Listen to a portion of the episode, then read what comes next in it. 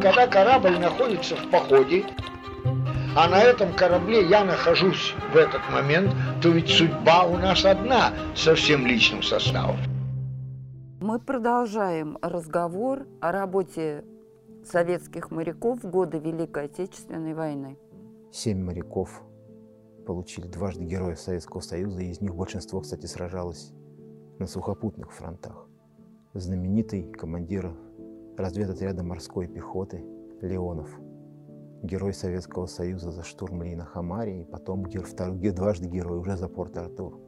Морские пехотинцы и разведчики Северного флота норвежские, призна, призраки норвежских фьордов, которых немцы боялись так, что против каждой разведгруппы выставляли батальон. Те же самые моряки, черноморцы. Помните, есть э, известное художественное произведение «Батальон четверых». Один моряк, моряк, двое взвод, трое рот. А нас сколько? Четверо. Батальон, шагом марш. И это сплошь да рядом.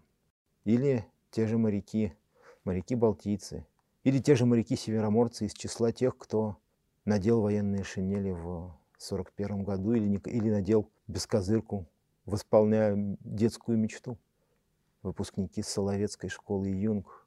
Мы, вся страна сейчас знает одного из этих выпускников, Валентин Пикуль, который оставил свой реквием каравану ПК-17. Но мало кто знает, что юнги Северного флота приняли участие во множестве боевых операций. Там, в, условиях, в условиях Крайнего Севера, где металл ломался от перепада температур, и где человек, попавший в воду, обычно не выживал и минуты. И в том числе они находились и в составе уникальных арктических конвоев не полярных конвоев. Полярными конвоями мы называли союзные конвои в СССР и обратные конвои. А арктических – это переводы советских и судов союзников, переходы по Северному морскому пути, восточнее Белого моря, в Карском море, море Лаптевых, Восточно-Сибирском, Чукотском, и так между Владивостоком и Архангельском. Ну, то есть Эти конвои тоже ходили. севернее. Это северный морской путь, Арктика. Навигация без ледоколов невозможна. Так я только хотела спросить, как они во льдах могли пройти? О, это интереснейшая, это интереснейшая история. Навигация в этом районе начиналась в июне и заканчивалась в сентябре.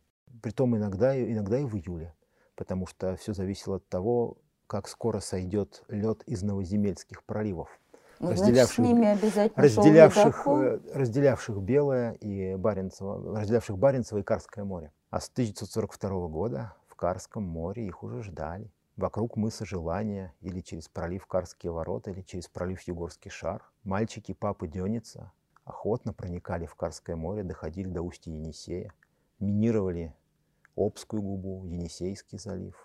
Они доходили почти до пролива Вилькицкого, то есть до пролива, разделявшего Карское море и море Лаптевых. 72 минных постановки за годы войны выполнили немецкие подводные лодки. И отнюдь не только.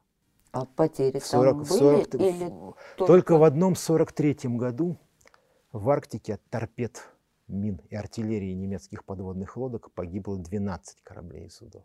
Ну, то есть в Арктике были э, практически боевые действия? Разумеется, в Арктике? Разумеется, за полярным кругом. Войны? Да, да, и эти боевые действия продолжались и, и тогда, когда советские войска стояли на Висле. 44, да, вплоть до ноября 44 года. А последний советский, советский корабль в Арктике был потоплен нацистами 28 апреля 1945 года. Вот так шла война ну, на там море. корабли же должны были ледоколы вот. тогда сопровождать. Да, а сами ледоколы тоже приходилось сопровождать, потому что ледокол – это цель номер раз для всего Люфтваффе, для всего Криксмарины на всем севере. А ледоколы это... были? Ледоколов-то у нас было, ледоколов-то у нас было. Вы хотя бы примерно представляете, сколько? Нет. Два. Два ледокола. На всю Арктику. В данном, в данном, Но в данном секторе эти на всю два Арктику. ледокола, они пострадали? Да. Ледокол Иосиф Сталин в январе 1942 года получил прямое бомбовое попадание в корпус. Чинился 62 дня. Его пришлось в 43-м, в 42-43 годах уводить в Канаду и потом в Соединенные Штаты, в Сиэтл. Он чинился на Тихоокеанском побережье. А потом снова на войну. Снова через, э, Тихий, через Тихий океан, где плавают, где вовсю шарились, извините, японские и американские подводные лодки, которые не очень-то разбирались в силуэтах такой редкой птицы, как советский ледокол. И вполне можно было получить торпеду в борт. Потом через э, Берингов пролив в родную Арктику и через весь Северный морской путь обратно, ось, чтобы осенью поздней, при этом одновременно проводя караваны. Это, был не просто круиз и не просто перегон. Советские ледоколы в Арктике проводили караваны судов, а на Западе их уже ждали. Специально, чтобы э, сохранить ледоколы, в течение 43 и 44 годов Северный флот предпринимал специальные боевые операции. И, кстати, нам очень везет, что в, столичных, в фондах столичных архивов сохранился, если хотите, журналистский отчет об одной из таких операций. О, об арктическом конвое АБ-55. Э, литеры, кстати, литеры конвоев – это отдельный вопрос. Мы все знаем о том, что северные конвои назывались PQ, но это всего лишь инициалы – Питер Квиллен Эдвардс офицер конвойного отдела британского адмиралтейства, отвечавший за них, до конвоя PQ-18, до, до осени 1942 года. Потом JW, или это для конвоев, идущих в Россию, RA, Россия-Англия, для обратных. А вот конвои, ходящие в советском секторе Арктики, имели обычно другое наименование. БД – это конвои в Арктику, Белое море, Диксон. АБ – Арктика, Белое море – это обратные конвои. И вот как раз о конвое АБ, конвое АБ-55 вышел из далекого-далекого арктического порта Тикси. Вернее, тогда он назывался АБ-66, э, потому что он э, был внутренним а экипаж ледокола сколько человек? Ну, около сотни. Но в, в, в ходе боевых действий ледокол уже принимал на борт и военную команду. Ледоколы были тяжело вооружены, они имели по несколько, более, иногда более 10 зенитных установок. Э, тот же самый ледокол «Красин», например, на котором в годы войны ходил известный полярный капитан, кстати, Константин Бадигин, который был уполномоченным по перевозкам в, во льдах Белого моря. Вот. Он имел вообще 430 миллиметровых пушек, он был вооружен как эсминец. А за счет, за счет его э, зенитных пушек, у него там было штук, по-моему, 12, э, союзники даже называли его крейсер ПВО. Вот. Но, тем не менее, при встрече, да, хотя с подводной лодкой, этот крейсер шел на дно гарантированно, если бы подводной лодке удалось прорваться. И именно поэтому он получал охранение. До Карского моря его охранял его собрат. До выхода из Карского моря ледокол Иосиф Сталин в октябре 1943 года охранял его собрат и старший брат, если хотите, ледорез Литке. Михаил, подождите, а чем ледокол отличается от ледореза? А, формой корпусом и способом продвижения во льдах. Что делает ледокол? Форма корпуса ледокола с носовой части напоминает, э, ну, скорее такой половник. Она плавно скруглена. Ледокол напол... ходом дает ход, наползает на лед и продавливает его всей тяжестью своего корпуса. А ледорез – это как раз довольно, корабль с довольно мощными машинами и очень мощным и острым форштевнем, с острыми обводами носовой части. Он раздвигает льдины.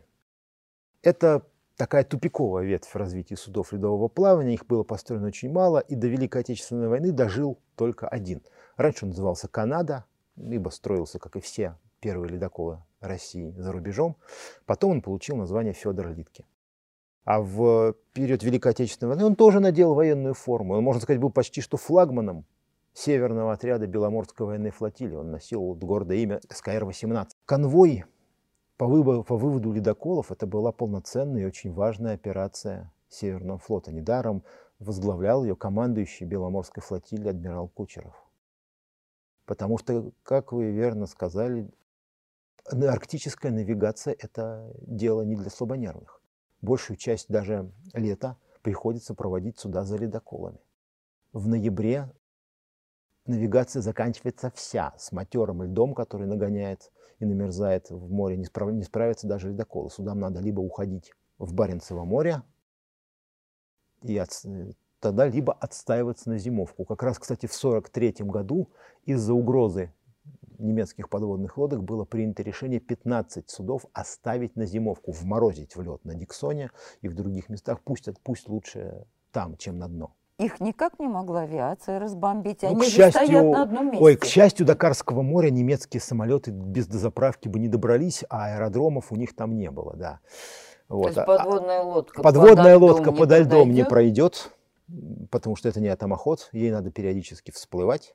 Нет, немцы а плавали во льдах, а самолет не долетит. Вот как раз, э, помните, мы говорили о том, что да, Александр Сибиряков погиб в бою с адмиралом Шейером. Вот как раз это была единственная попытка немцев послать в Арктику мощный, тяжелый, вооруженный, бронированный надводный корабль, чтобы как раз разнести в дребезги все там наши караваны. От э, него даже с ледоколом не убежишь. Дальнобойные орудия достанут за несколько десятков километров. Тогда спас, спас во-первых, Сибиряков, который успел предупредить, а во-вторых, спасло незнакомство немцев с условиями применения в Арктике самолетов. Немецкий самолет, который рейдер выпускал на разведку, при посадке налетел на льдину и сломался.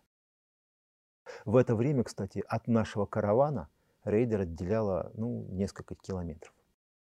Только благодаря вот, это поломке самолета и туману Вторая мировая война в Арктике не пошла по новому руслу. Не, ну представить себе это сложно. Неподвижные вот.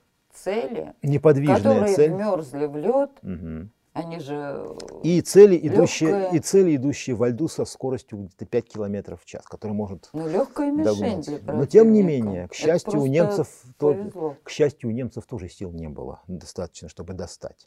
Но, зная о том, что подводные пираты вовсю пиратствуют, операцию готовили очень серьезно. Для вывода из Арктики ледокола Иосиф Сталин нового, обновленного, скажем так, после ремонта, и ледореза Литки было задействовано более, в общей сложности около 21 боевого корабля. Вот вам, кстати, идеальный конвой. Если в обычном конвое на один корабль охранения приходится 2-3 транспорта, то здесь на, на, на один корабль, охраняя, на одно судно охраняемое, приходилось 10 кораблей охранения. Так а как же они во льдах? Ну, они дошли до кромки льдов, а там их уже ждали. Но давайте послушаем. Кстати, у нас есть, э, как я уже говорил, журналистский отчет об этой операции. Военный журналист Николай Флеров находился на флагманском корабле «Эскорта», лидере эскадренных миноносцев Баку. Давайте послушаем его воспоминания о проводке конвоя АБ-55 от берегов Новой Земли до горла Белого моря.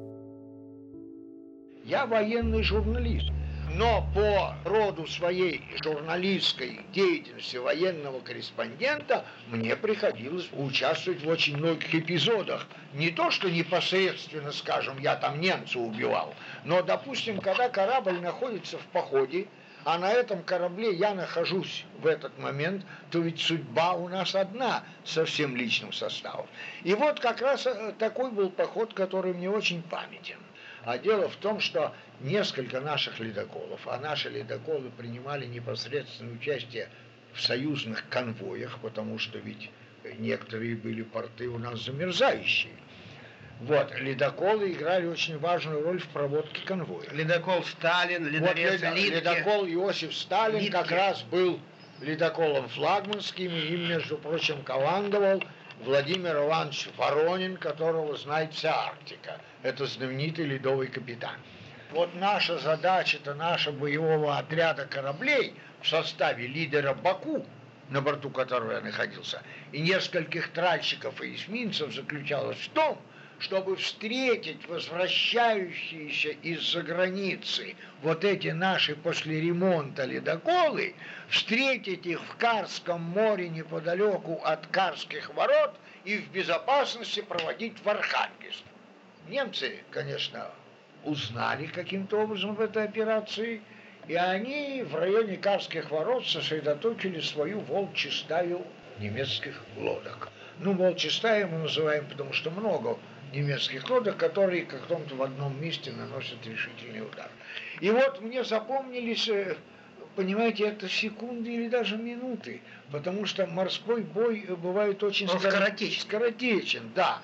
Э, вот мы подошли к месту нашего рандеву, Вот сигнальщик докладывает о том, что навстречу нам идут наши ледоколы во главе с ледоколом Иосиф Сталин. И в этот же самый момент состоящего рядом нашего тральщика поступает команда, что слышу немецкую подводную лодку. Это, это все слилось в какой-то один крайний миг. Я стоял на верхней палубе.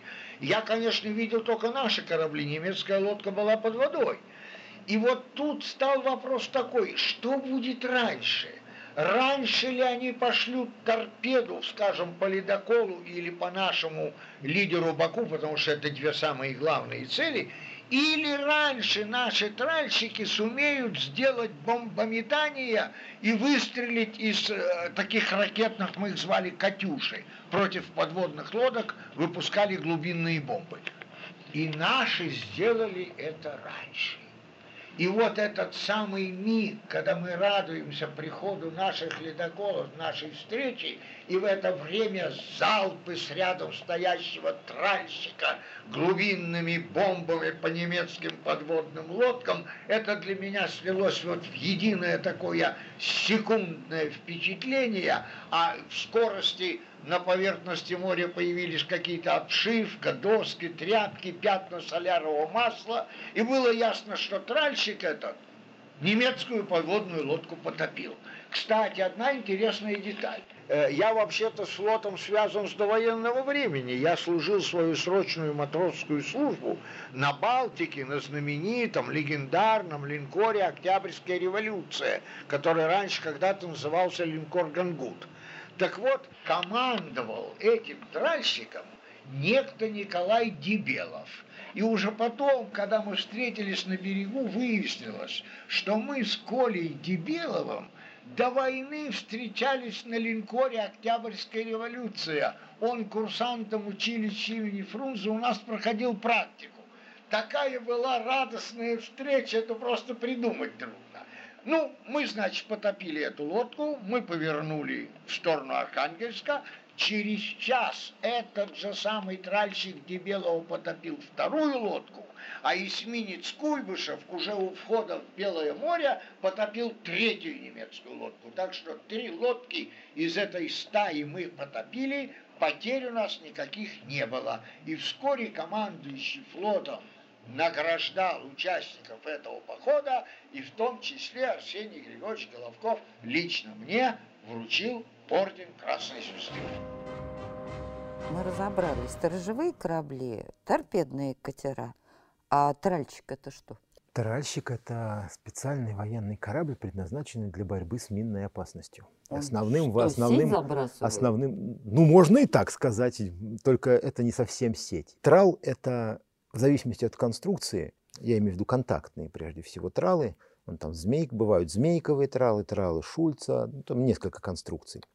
Вот, их, несколько, их в общей сложности их в мире их несколько десятков конструкций таких тралов. Это, по большому счету, заглубленный специальными грузами, грубо говоря, металлический трос, на котором укреплены пилы, резаки.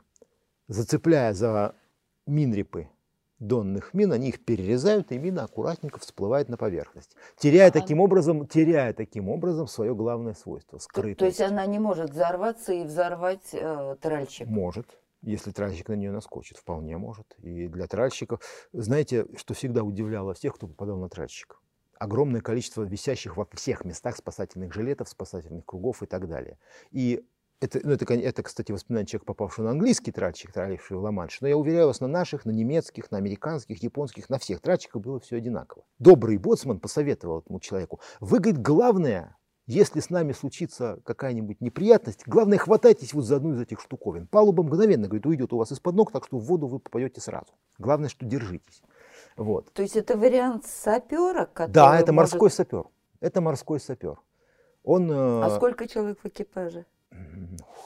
В разном тральщике по-разному. Тральщики бывают разные. Бывают катерные тральщики. Это маленький катер. Даже речные тральщики есть. Вот маленький катер там с экипажем из 4-5 человек. А есть океанские тральщики, которые обеспечивают э, в прибрежных морях, э, например, проход основных сил флота. Ну, то есть это морские саперы. Это морские саперы, да. Но не просто морские саперы. Помимо трала, трал это, трал, это я описал примерно принцип действия контактного трала. Но у них есть еще и тралы неконтактные. Ну, вернее, на тех тральщиках, о которых идет речь.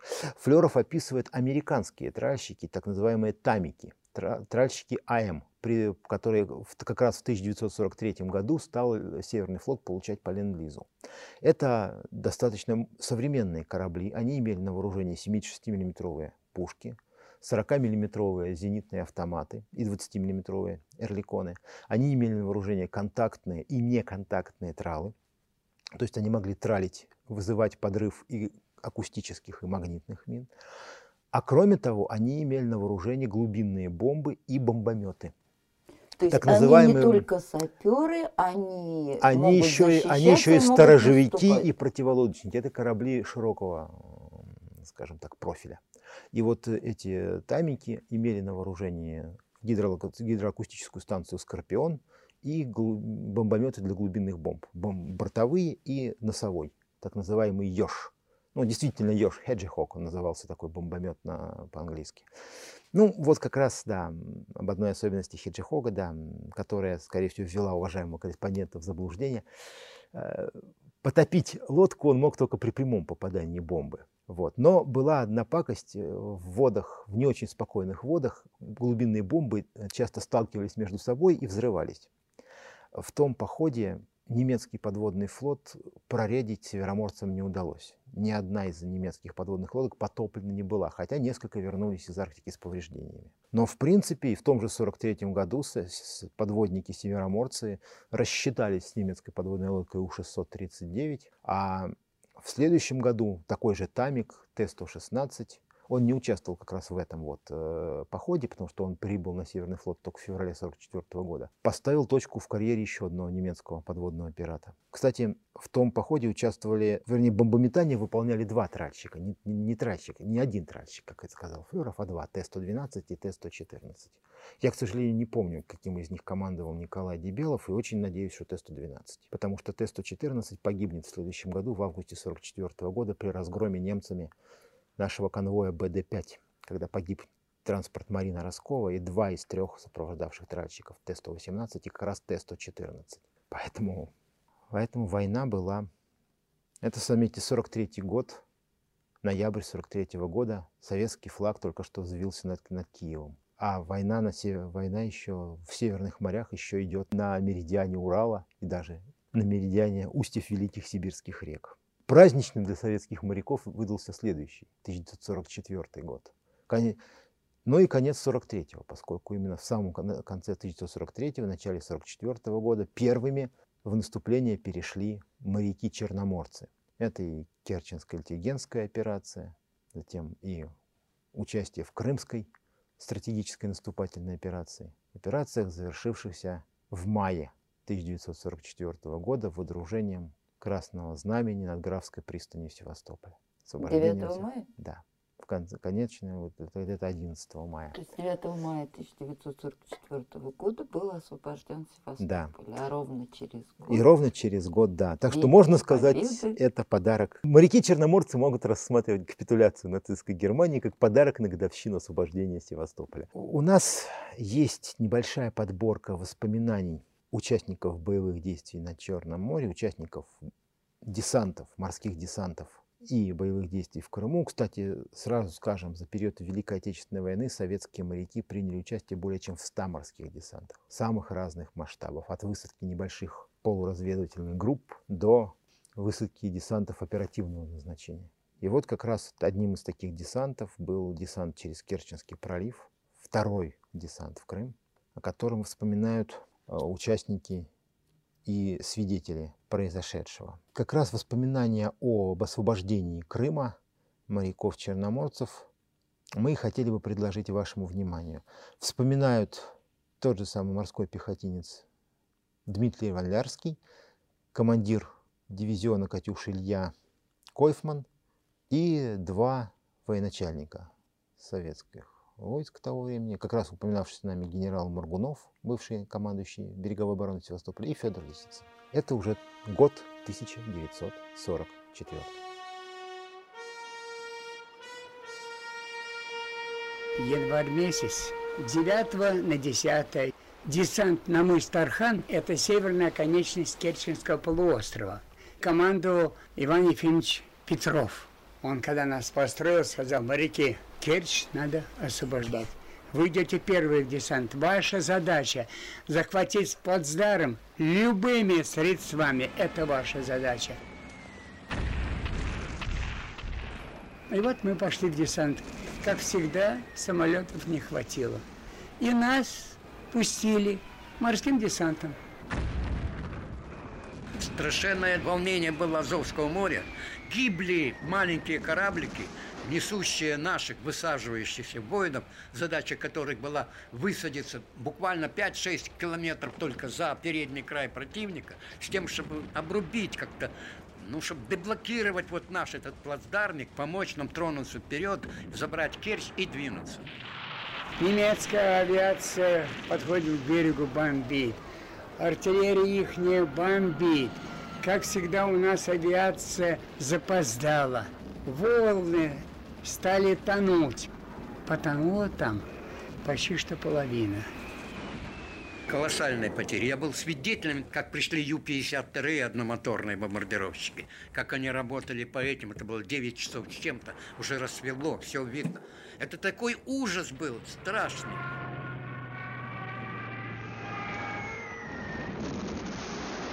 Я прыгаю в воду с пулеметом.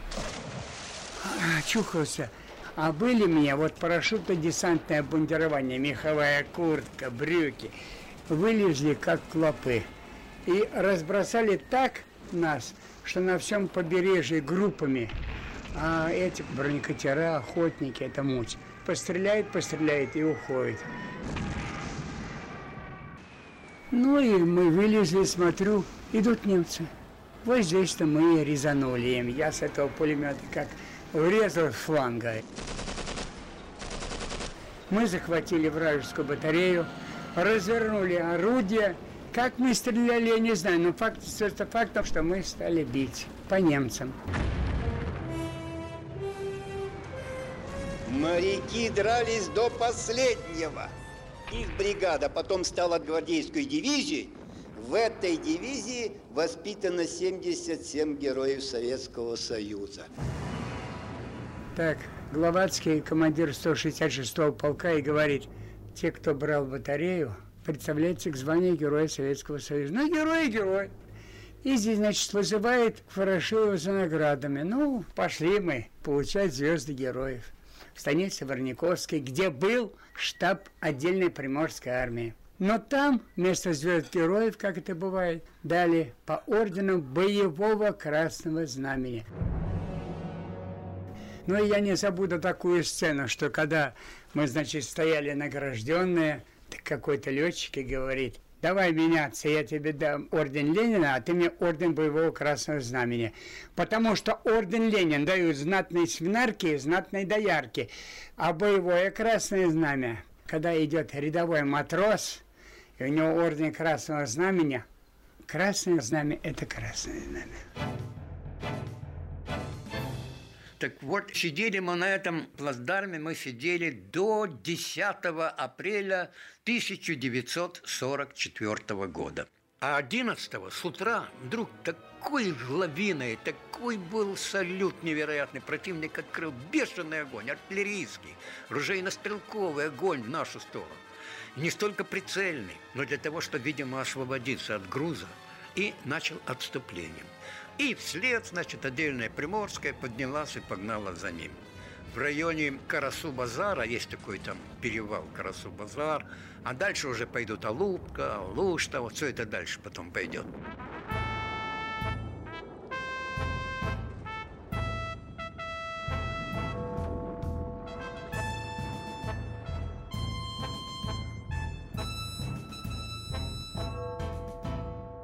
Вышли мы Калушки или Колубки, не помню, увидели огромное количество убитых лошадей румынских.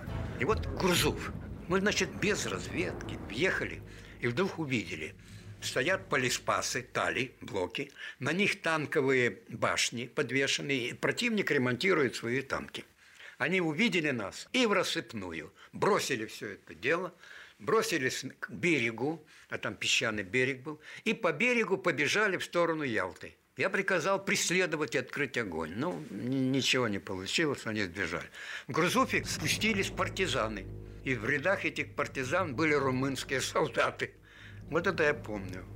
Потом мы пошли на Ялту, а потом, значит, на Севастополь. Керчь освободили, Феодосию освободили. Я вам сейчас скажу даже даты. Керчь 11 апреля, Феодосия 12 апреля, Ялта 16 апреля. Берем Севастополь, и после этого нас бросают под Одессу, и мы форсируем Днестровский лиман. В 1941 и 1942 году, наступая в Крым, немцы потратили для того, чтобы взять весь Крым 285 дней. И только на Севастополь 250 дней. Наши же войска, наступая в 44 году, в апреле и мае, взяли Крым за 35 дней. Весь и Севастополь они, немцы, смогли удержать только 4-5 дней, и Севастополь был в наших руках. Потом, значит, 9 мая 44 года Верховный издал приказ, здесь прогремели салюты в Москве по поводу освобождения Севастополя, базой Черноморского флота. А мы еще дрались два дня. Мыс Харсонес еще держался два дня. Там было взято в плен около 110 тысяч войск противника. Кстати, о моряках. Ведь э, наши есть очень интересная серия исследователей, исследований о том, что пили моряки, ну, правда, еще начиная с эпохи парусного флота и начиная, кончая вот этим. Вот как раз там буквально анализ по странам, кто и что предпочитал. Ну, юг, наверное, вино, да. а у нас между прочим, на, между прочим, на кораблях вот в период э, Второй мировой войны на кораблях существовали пивопроводы, пивные цистерны, а также винопроводы и винные цистерны. Ну, я представляю, для нашего моряка пиво или вино. Нашего, наши, у наших, на наших кораблях эта опция была не предусмотрена. Бочки с водой. На наших кораблях, Ой, эта опция, на наших кораблях эта опция была не предусмотрена. То еще, еще делать нечего, моряков отвлекать от выполнения боевой задачи. Вот. Ну, они же наверняка свои фронтовые 100 грамм получали. Разумеется, разумеется, получали. А подводники поросят получали, да, регулярно. Но Пиво зажарено? да, это за, за успешный поход. Кстати, традицию за, на Северном флоте, опять же. Вот Северный флот в этом отношении был самым новаторским. А где поросят выращивали? Выращивали, свиноферма была спе- специально. В Для флота? Да, да. Ну а как иначе? Моряков надо кормить. Они с тяжелой боевой техникой общаются. И к тому же, извините, если худосочный моряк, он и орудийную башню не развернет. Не забывайте, что электроприводы действовали только на орудиях, которые стояли на кораблях классом от крейсера и выше.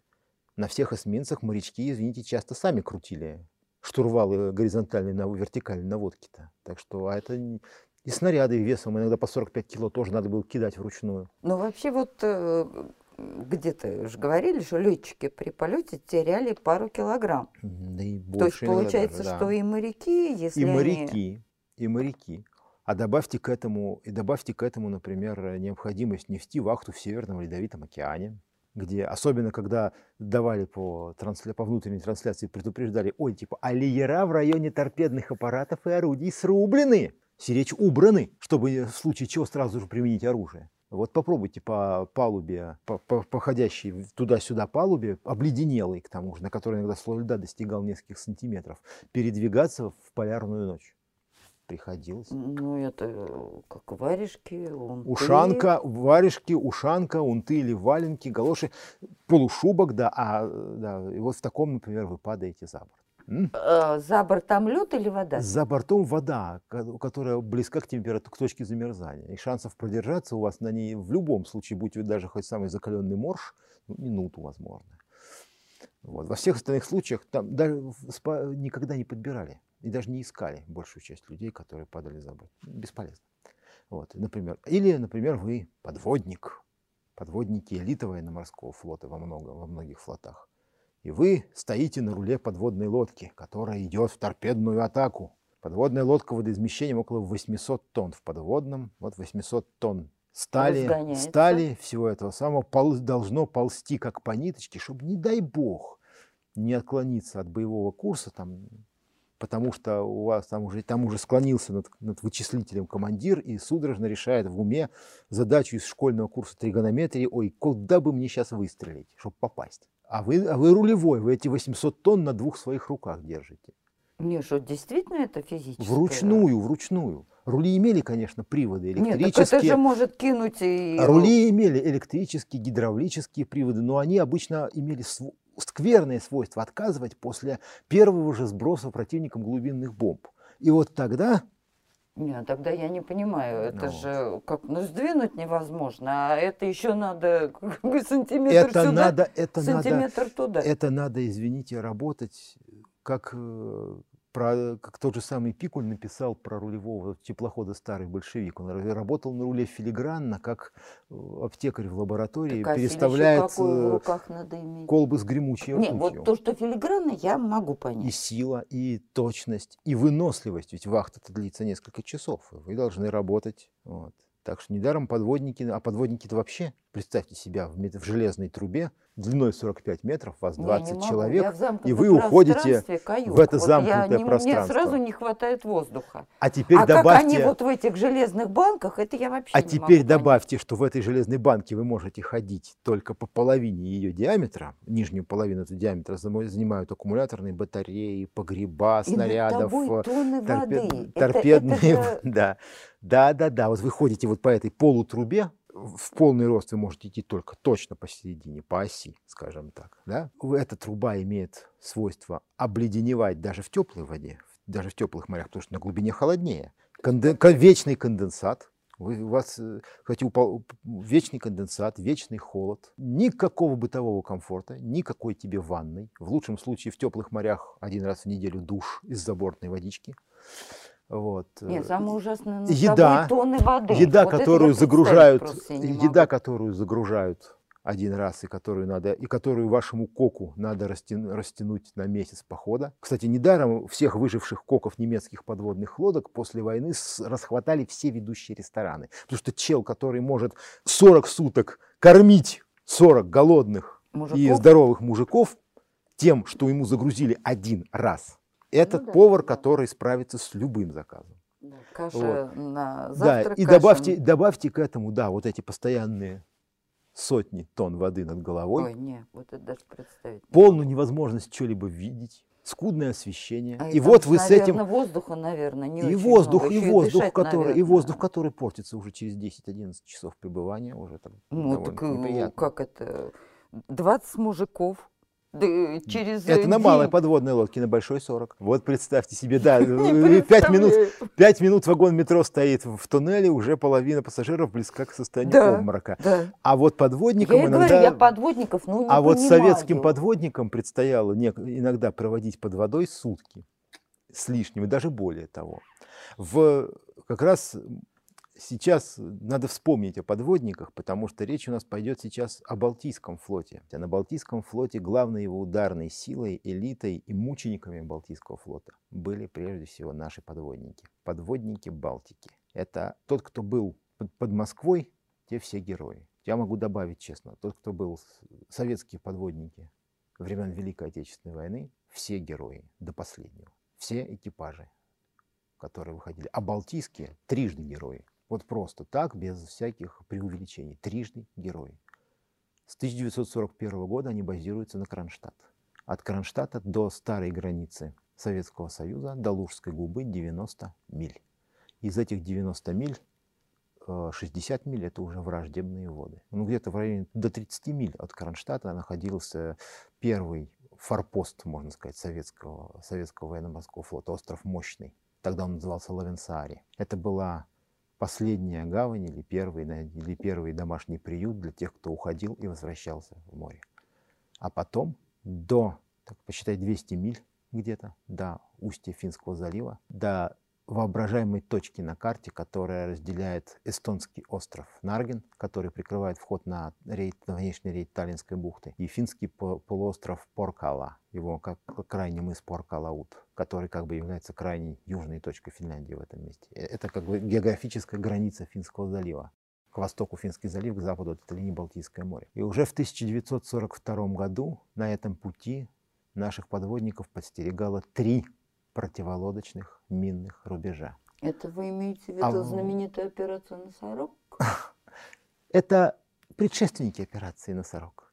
А, в тысяч... а весной 1943 года, да, операция, вернее, операция там, называла, там было, было несколько названий, но результат получил название Насхорн, носорог. Буквально в нескольких милях от видимости острова Лавенсари начинался так называемый Гогландский противолодочный рубеж по острову Гогланд, находившемуся неподалеку.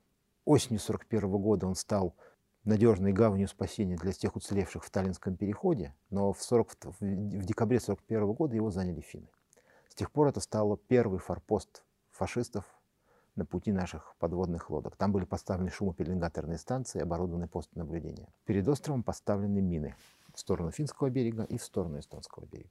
Первый рубеж. Его можно было обойти, как показал опыт, прижимаясь к берегу в Нарвском заливе. Как раз, к, к, как раз через Лужскую губу, через, так очень медленно прижимаясь, через Нарвский залив можно было обойти. Но все берега заняты противником. Над заливом баражирует несколько раз в день немецкая и финская авиация.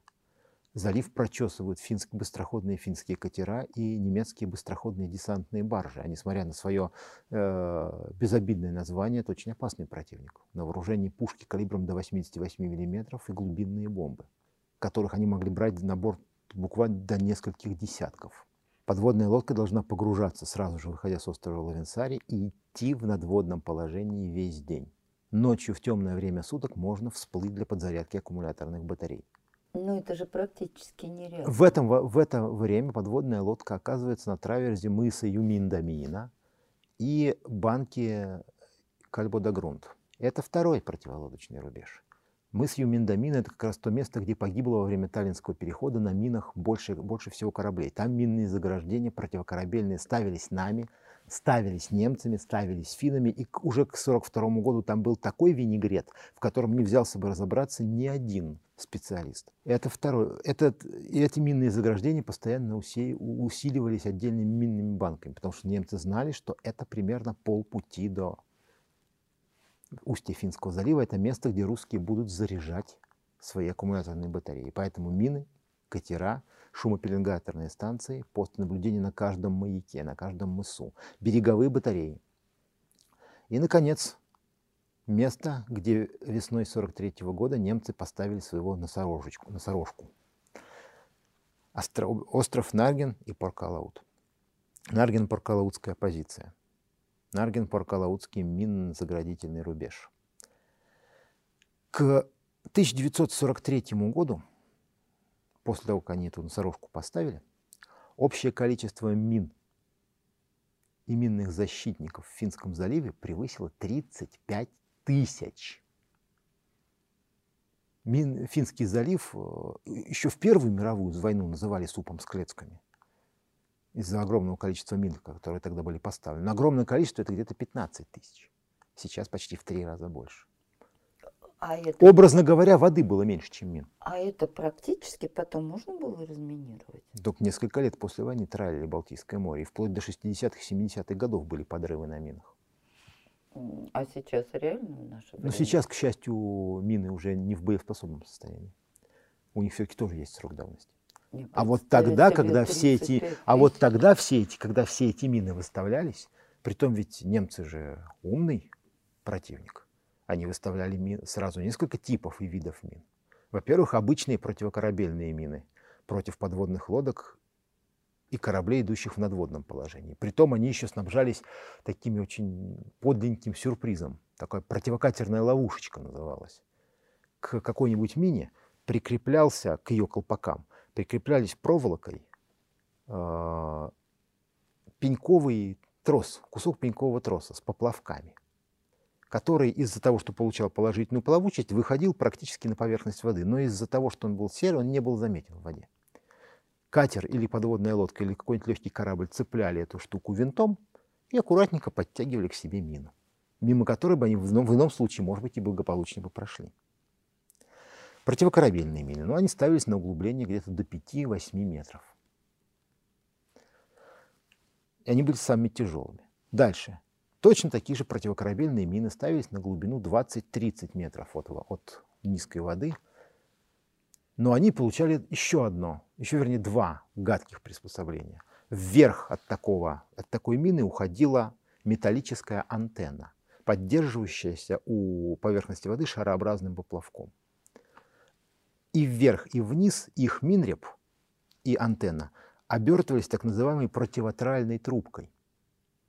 Это была система защиты от тралов, рассчитанная на то, что если эту трубку зацепить резаком трала или э, просто тросом трала, то она вызовет взрыв основного взрывателя.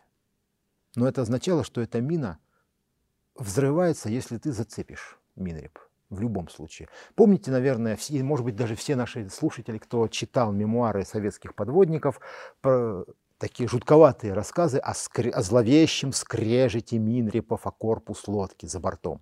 Вот когда и в, в некоторых фильмах, ну, например, там «Командир счастливой щуки», о возвращении забытий, в некоторых других, там «Подводная лодка Т-9», то же самое, показываются эти моменты, когда за бортом начинает нарастать такой шуршащий, противный скрежет, такой желез, железный, и все в подводной лодке замирают, потому что это смерть. Вот там за бортом сейчас смерть. А эти мины ставятся, между прочим, на расстоянии друг от друга в несколько десятков метров, в несколько линий. То есть вот линия из 100 мин.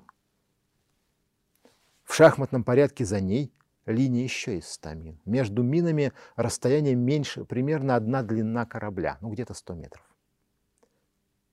Так, чтобы ни при каких условиях корабль не миновал хотя бы одну из этих линий мин, каким бы он курсом ни шел. И таких мин, таких линий мин на всех этих противолодочных рубежах было иногда до 10. Ну, есть... А противолодочных рубежей минимум 3. То есть получается абсолютно никаких шансов. И чтобы уменьшить эти шансы, были еще донные мины, те самые, о которых я вам рассказывал. Э, подводные лодки пытались форсировать минные поля, состоящие из обычных противолодочных мин и противокорабельных мин, уходя на глубину.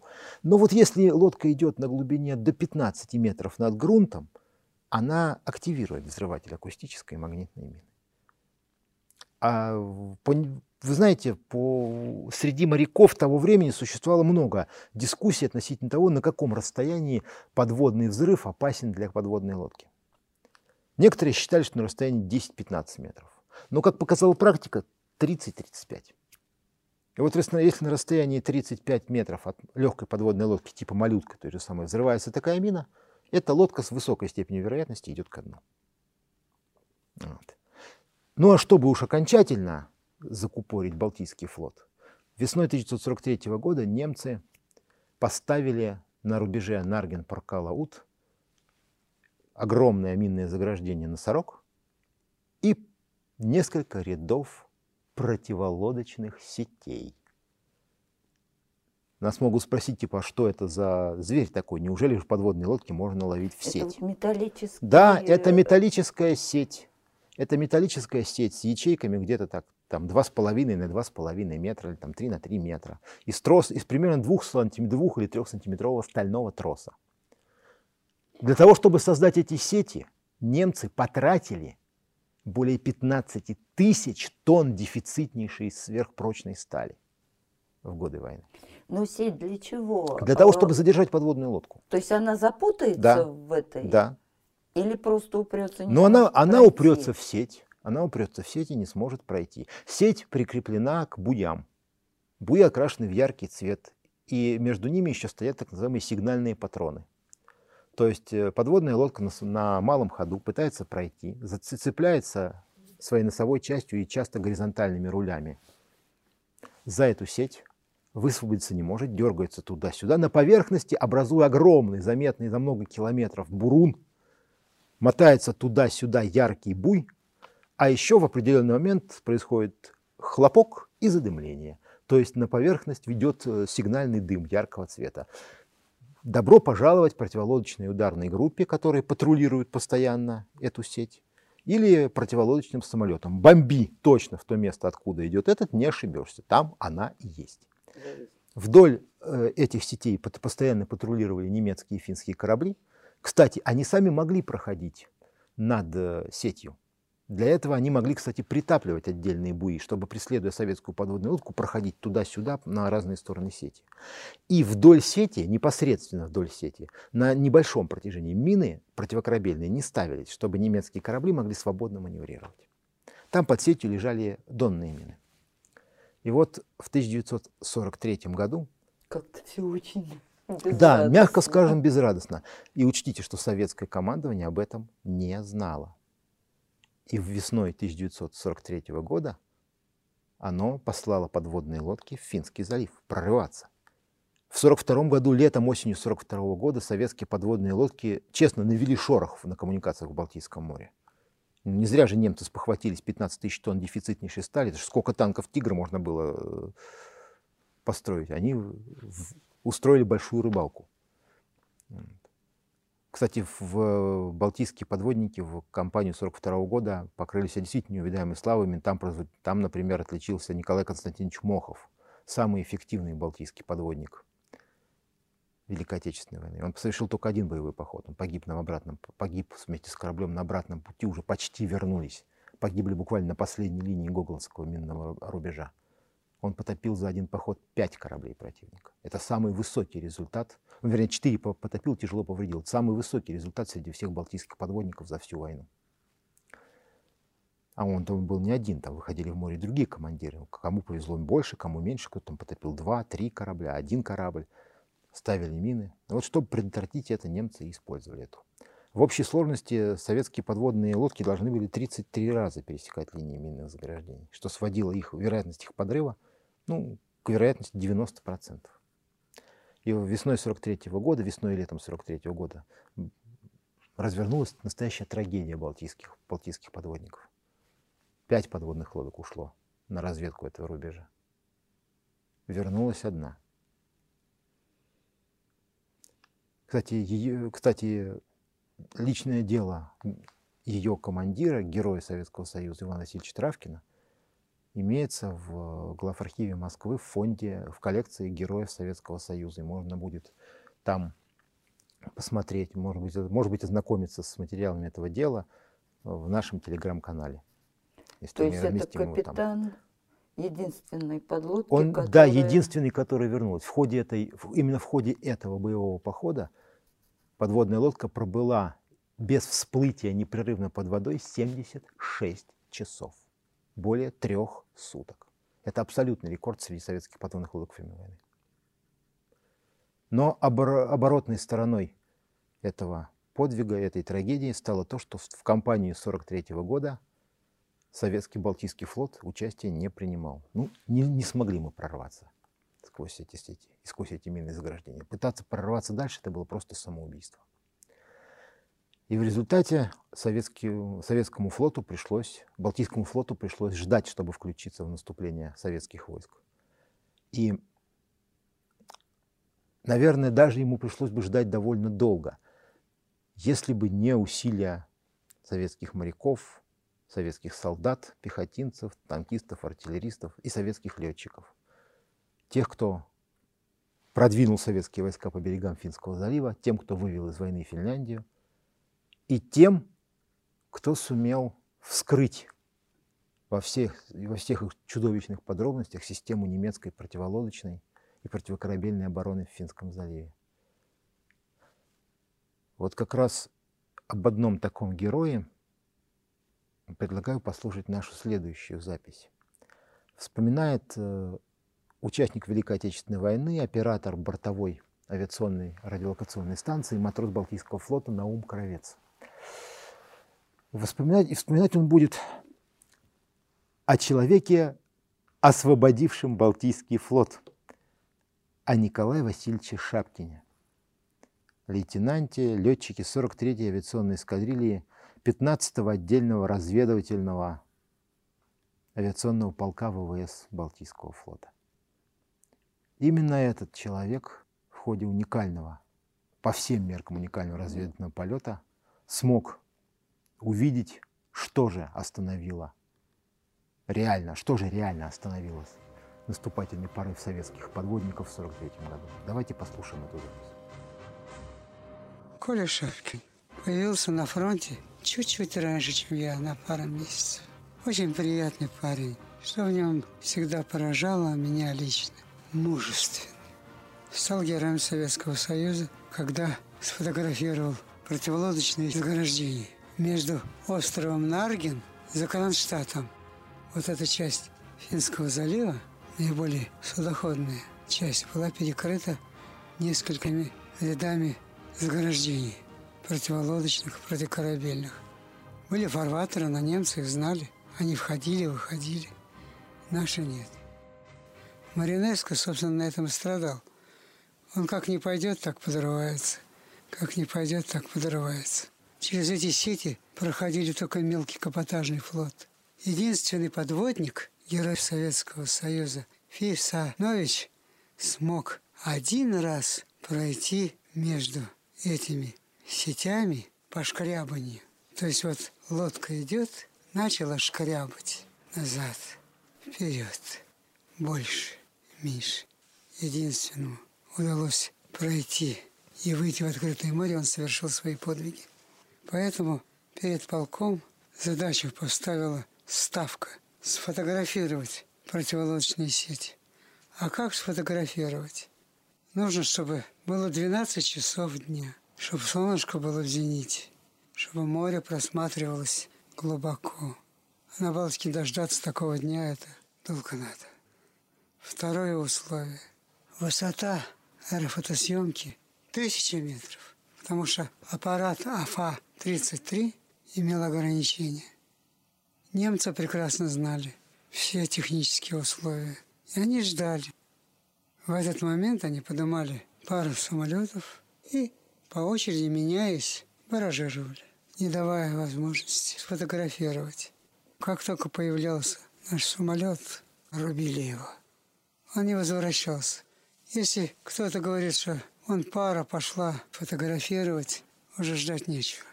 Она уже не вернется. Она не вернется, потому что ее там караулят, ее ждут. Что он сделает? Он сойти с курса не может. Если он включил фотоаппарат, он уже идет. Так вот, лето, горячее лето 44 -го года, когда повыбивало всех опытных летчиков, подготовленных. Ну и командир полка говорит, Коль, может, слетаешь? Вот так. Ну, знаешь, как это в штабе, перед вылетами.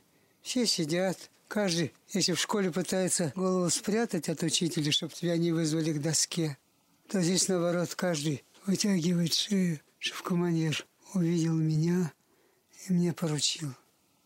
И вот когда командир полка говорит, Коля, может, сходишь? Он говорит, есть, товарищ командир. Когда готовится? Он говорит, иди хоть сейчас готовься. И Коля ушел. Он пришел своему самолету. Он летал на истребителе. Это был Як-3. У него был свой механик Новиков. Он пришел, как Новиков рассказывал, постучал по фюзеляжу, никому ничего не сказал. И он улетел в море.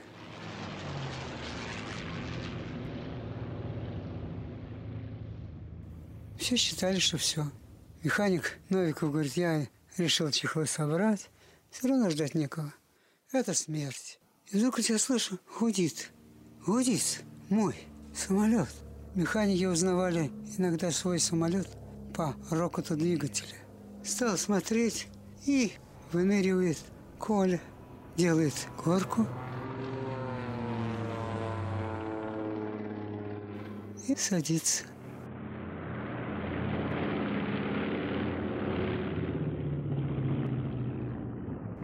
Все, кто были в штабе там, все кинулись на летное поле. Но первый человек прилетел с аэрофотосъемки, весь мокрый, потому что мы носили эти свитера из верблюжьего шерсти. Столько теряли веса от пота, что когда снимаешь этот свитер, то льется вода. Пот льется. До трех-четырех килограмм, как не бывало. Командир полка я помню, сам схватил эту кассету на плечи, забыл, что его машина ждет, и бегом побежал в фотолабораторию. Так вот эту пленку мы видели эти точки. Противолодочная сеть висит на буях, которые удерживают там метр или полтора до верхней кромки воды. Когда ты видишь, что ты видишь точки, точки, точки. Одна линия, вторая линия, третья. Противолодочные сети. А потом фарватер. Так вот, Коля Шапкин нарушил все, что требовалось по инструкции аэрофотографии. Он на бреющем полете под немцами промчался с одного края на другой, сфотографировал, развернулся, обратно прошел с перекрытием, сфотографировал, потом подумал, а вдруг смажется, фокуса нету. И он пошел еще раз, без подъема высоты. Море изумительно просматривается. Что его спасает? Высота 400 метров и нету тени. 12 часов дня. Вот он летит на своем стрибке, а тени-то нету. Он на бреющем полете. Солнце ответственно. Тени нет. А немцы оказались дураками и глупыми. Высота больше 1200 метров. Смотрит, никого нет. Пусто. И вот когда он совершил все, что нужно, сделал аэрофотосъемку, то вечером он стал героем Советского Союза. Я хорошо помню этот день. Прозвучало Софордбанбюро, ему присвоили звание героя. А теперь, когда противолодочные сети были сфотографированы, вот тут-то все фарватеры, мало того, что их обнаружили, их же начали подрывать, блокировать, открыли все, что было в Кронштадте и было в Ленинграде. Вот это обстоятельство, выход Балтийского флота на просторы Финского залива позволило окончательно снять блокаду Ленинграда. Дальше уже были отрезаны части в Либаве, началась Мемельская знаменитая операция, потом Кенигсбергская. Дальше все понеслось. Вот в этой ситуации ни один немец не полезет, ни один француз не полезет. Летчик, который вот я говорила, получил задание, должен был сфотографировать. Он летит и видит, что наши моряки там чего-то бьют их. Он скидывает на них то, чего не было предусмотрено. Прилетает обратно. Он не имел права, он мог пойти под расстрел. Ну как же наши гибнут? А на следующий день эти моряки его заложили. Спасибо за то, что он нас спас. И вот таких примеров у каждого героя Советского Союза, это я просто к тому, что ну, нас победить невозможно. Немцы не могут, ну как можно предсказать вот такую ситуацию? Ну как? Что он полетит там, где нельзя, что поставит пушку, где нельзя, где сбросит бомбы, где нельзя. Наверное, имеет, так, имеет право и такой взгляд. Нас предсказать невозможно. Теория, такая теория тоже имеет право на существование, да. Почему-то но... вот мне так кажется. И тот же самый Михаил Васильевич Гришилов, черноморский подводник номер один и подводник, если посмотреть по результативности, он у нас получается где-то пятый, наверное, по результативности советский подводник. Вот. Но он э, вообще-то командовал часть войны малюткой, а часть войны командовал щукой, ща 215. Ну и малютка и щука, они обе подлодки маленькие. Ну, да? щука это средняя подводная лодка, но если уж он э, сражался в артиллерийском бою, то это был, конечно, полный героизм, потому что щука имел на вооружении два 45-миллиметровых орудия. Это, ну, такая, это, такая, это такая пушка, из которой, да. Да, но он и там четыре транспорта потопил, и тут четыре транспорта потопил. На самом деле, на самом деле, реально он потопил их четыре. Всего, он потопил их три всего. И с этим результатом он стал э, пятым советским подводником Великой Отечественной войны. Ну, у меня вот. сведения, что он на малютке 4 потопил и на щеке потопил. Ну, 4. вот здесь мы, кстати, должны обязательно сказать, это не в обиду ветеранам и не в обиду всем моряков, любителям и почитателям советских моряков. Есть такая, э, такой термин, как overclaim. Термин англоязычный, ввели его в, э, в оборот, конечно же, наши англосаксонские недруги, но означает завышение реальных успехов. И этим реально грешили и летчики, и моряки всех воюющих сторон в период Второй мировой войны. Ну, хотя бы по той простой причине это происходит, что, будучи участником боевых действий, в горячке и запарке этого боя, ты далеко не всегда имеешь возможность посмотреть, что же стало с тем, по кому ты только что стрелял. Вот. Потому что летчик, извините, он маневрирует постоянно на скорости там, 500 с лишним километров в час, когда перегрузки, извините, вдавливают в сиденье, кровь затем... заливает глаза, вот, от, крови, от прилива крови в глазах темнеет. Ну, вы выпустил ты по нему очередь, он задымил куда-то, и куда-то провалился. А упал он или вернулся к себе, ты не видишь. Но А, а подводнику, а подводнику еще, еще хуже. Он видит, один человек видит результат атаки, командир в перископ. Да и то только в том случае, если там наверху сидят э, полные разявы разини и варежкой мух ловят. Но там же учитываются не только, э, как это, того, кто взорвал, кто, значит, э, уничтожил корабль или самолет. Там же принимаются еще точки зрения э, разведки, точки зрения, то есть там с трех или с четырех, э, как это, разных точек э, да, должен быть подтвержден этот факт. Это в теории. Невозможно Это так. в теории. На самом деле Не подтверждение, согласна. на самом деле подтверждение разведки. Ну, например, скажем так, вот подводник донес, что он атаковал сильно охраняемый конвой, поднырнул под три ряда эсминцев. Наши, наши подводники особенно любили подныривать под миноносцы, которых, э, судя по их воспоминаниям, они видели больше, чем было во всем флоте Верму, во всем флоте Германии. И атаковал сильно охраняемый транспорт, добился в него попадания. И Но беда в том, что если он подныривал под такую громаду, он не мог воспользоваться перископом. Враги-то видят. Они же развернулись на перископ, бросают глубинные бомбы, преследуют лодку 4 часа. Но я слышал взрыв и звуки разрушающегося судна. Потом, что, как можно подтвердить? А может быть, там рядом были какие-то еще корабли, которые увидели гибель этого судна? Ну, если рядом, если рядом был э, советский надводный корабль, то мир праху его и покойникам из его экипажа.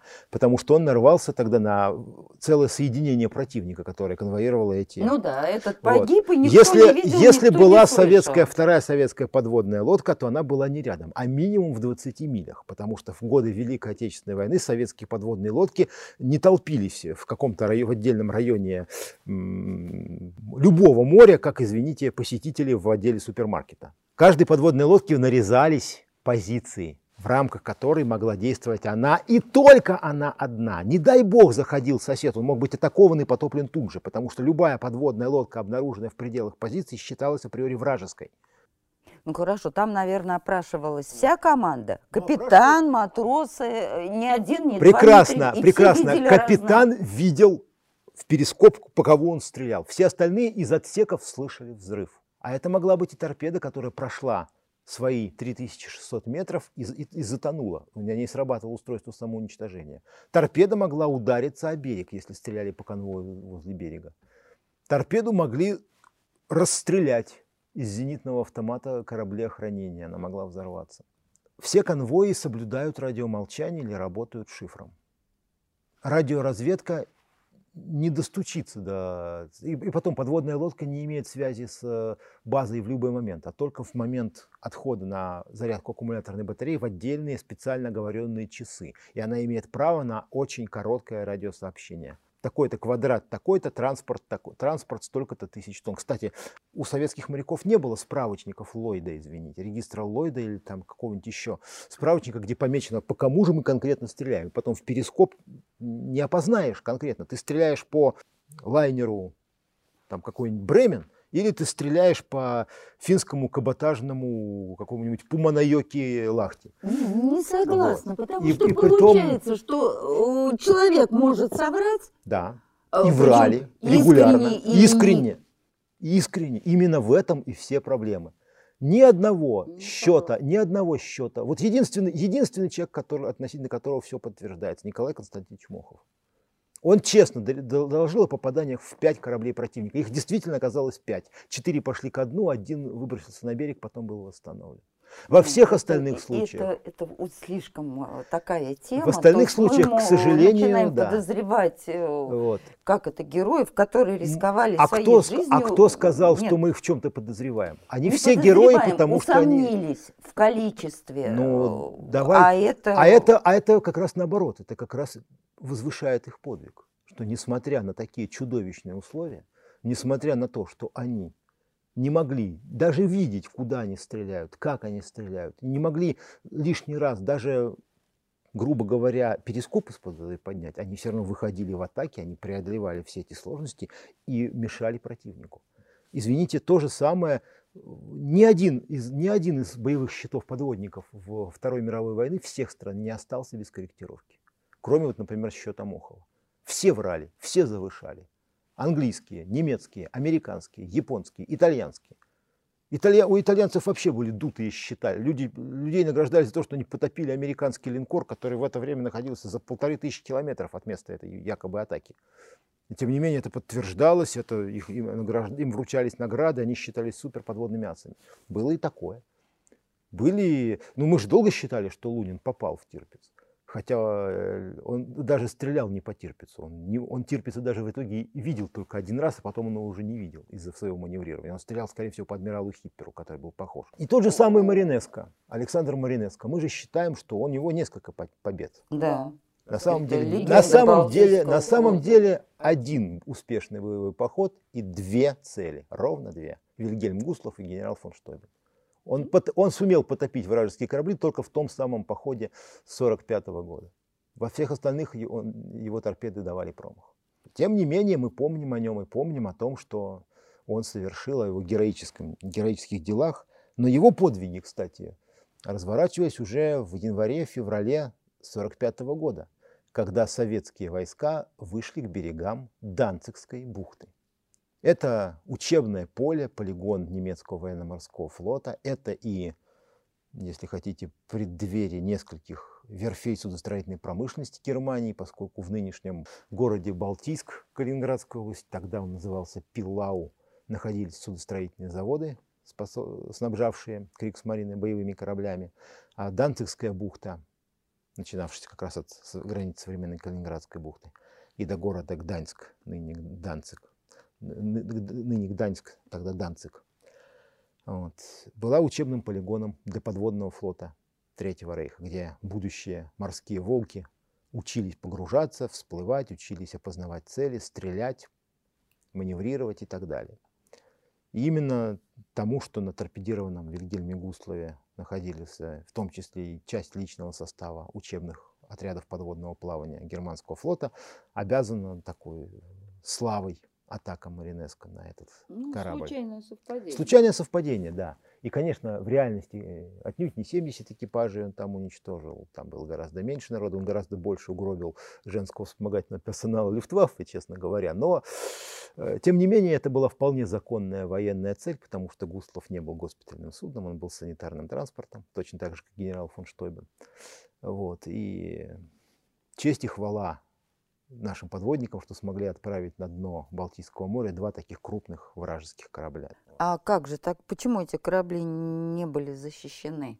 Почему они были защищены? Они шли, а в, они шли в составе конвоя. Маринеско прорвался. Ну, как, как, как, как по вашей теории, как любой герой Советского, будущий потенциальный герой Советского Ой, Союза. Это был как раз период, когда уже вовсю разворачивалась операция «Ганнибал».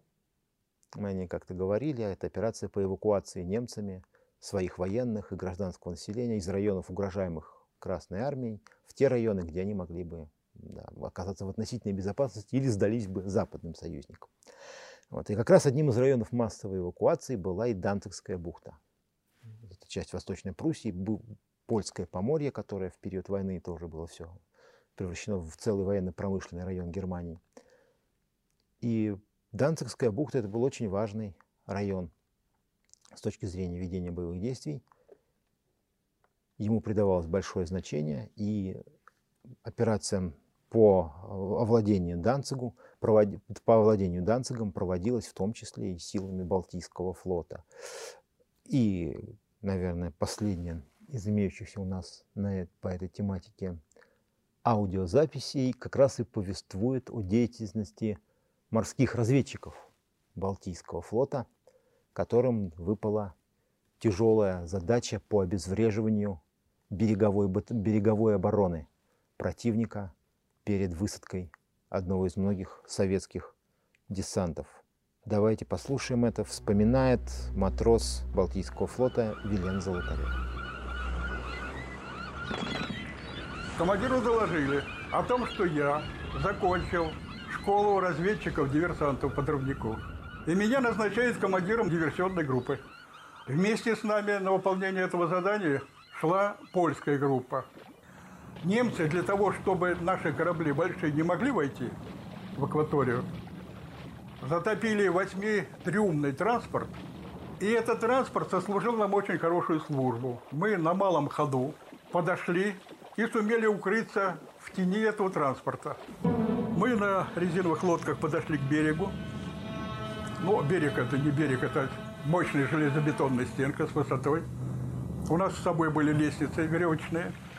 Мы забрались наверх. Тихо, немцев нет. Поляки пошли слева на выполнение своего задания, а у них задание было ликвидация зенитных батарей, ликвидация противовоздушной обороны – а у нас было задание ликвидация четырех крупнокалиберных башен. Это дальнобойные орудия, которые предназначены для стрельбы по кораблям по дальним дистанциям. Хорошо замаскированные, бронированные, естественно. И мало этого, еще сверху накрытые бетонными такими железобетонными козырьками. Четыре башни орудийные. В каждой башне по два ствола. Но башни 203 миллиметра, представляете, что это такое? У каждой башни охрана. Тогда я принимаю решение, чтобы наши ребята залегли против дверей, которые находились сзади, естественно, и открыли беспорядочный огонь из немецких автоматов, которые взяли у немцев. Когда немцы выскочили, то наши ребята в упор расстреляли их. А мы закидали противотанковыми гранатами и уничтожили ту прислугу, которая оставалась внутри башни. От одной гранаты противотанковой сдетонировал боезапас. И башня взлетела. Можете представить, какой взрыв там был. Какие там снаряды и какой был взрыв. Три башни, которые оставались, были уничтожены взрывчаткой. Подорвали их. То есть все четыре башни были выведены из строя. Задание выполнено.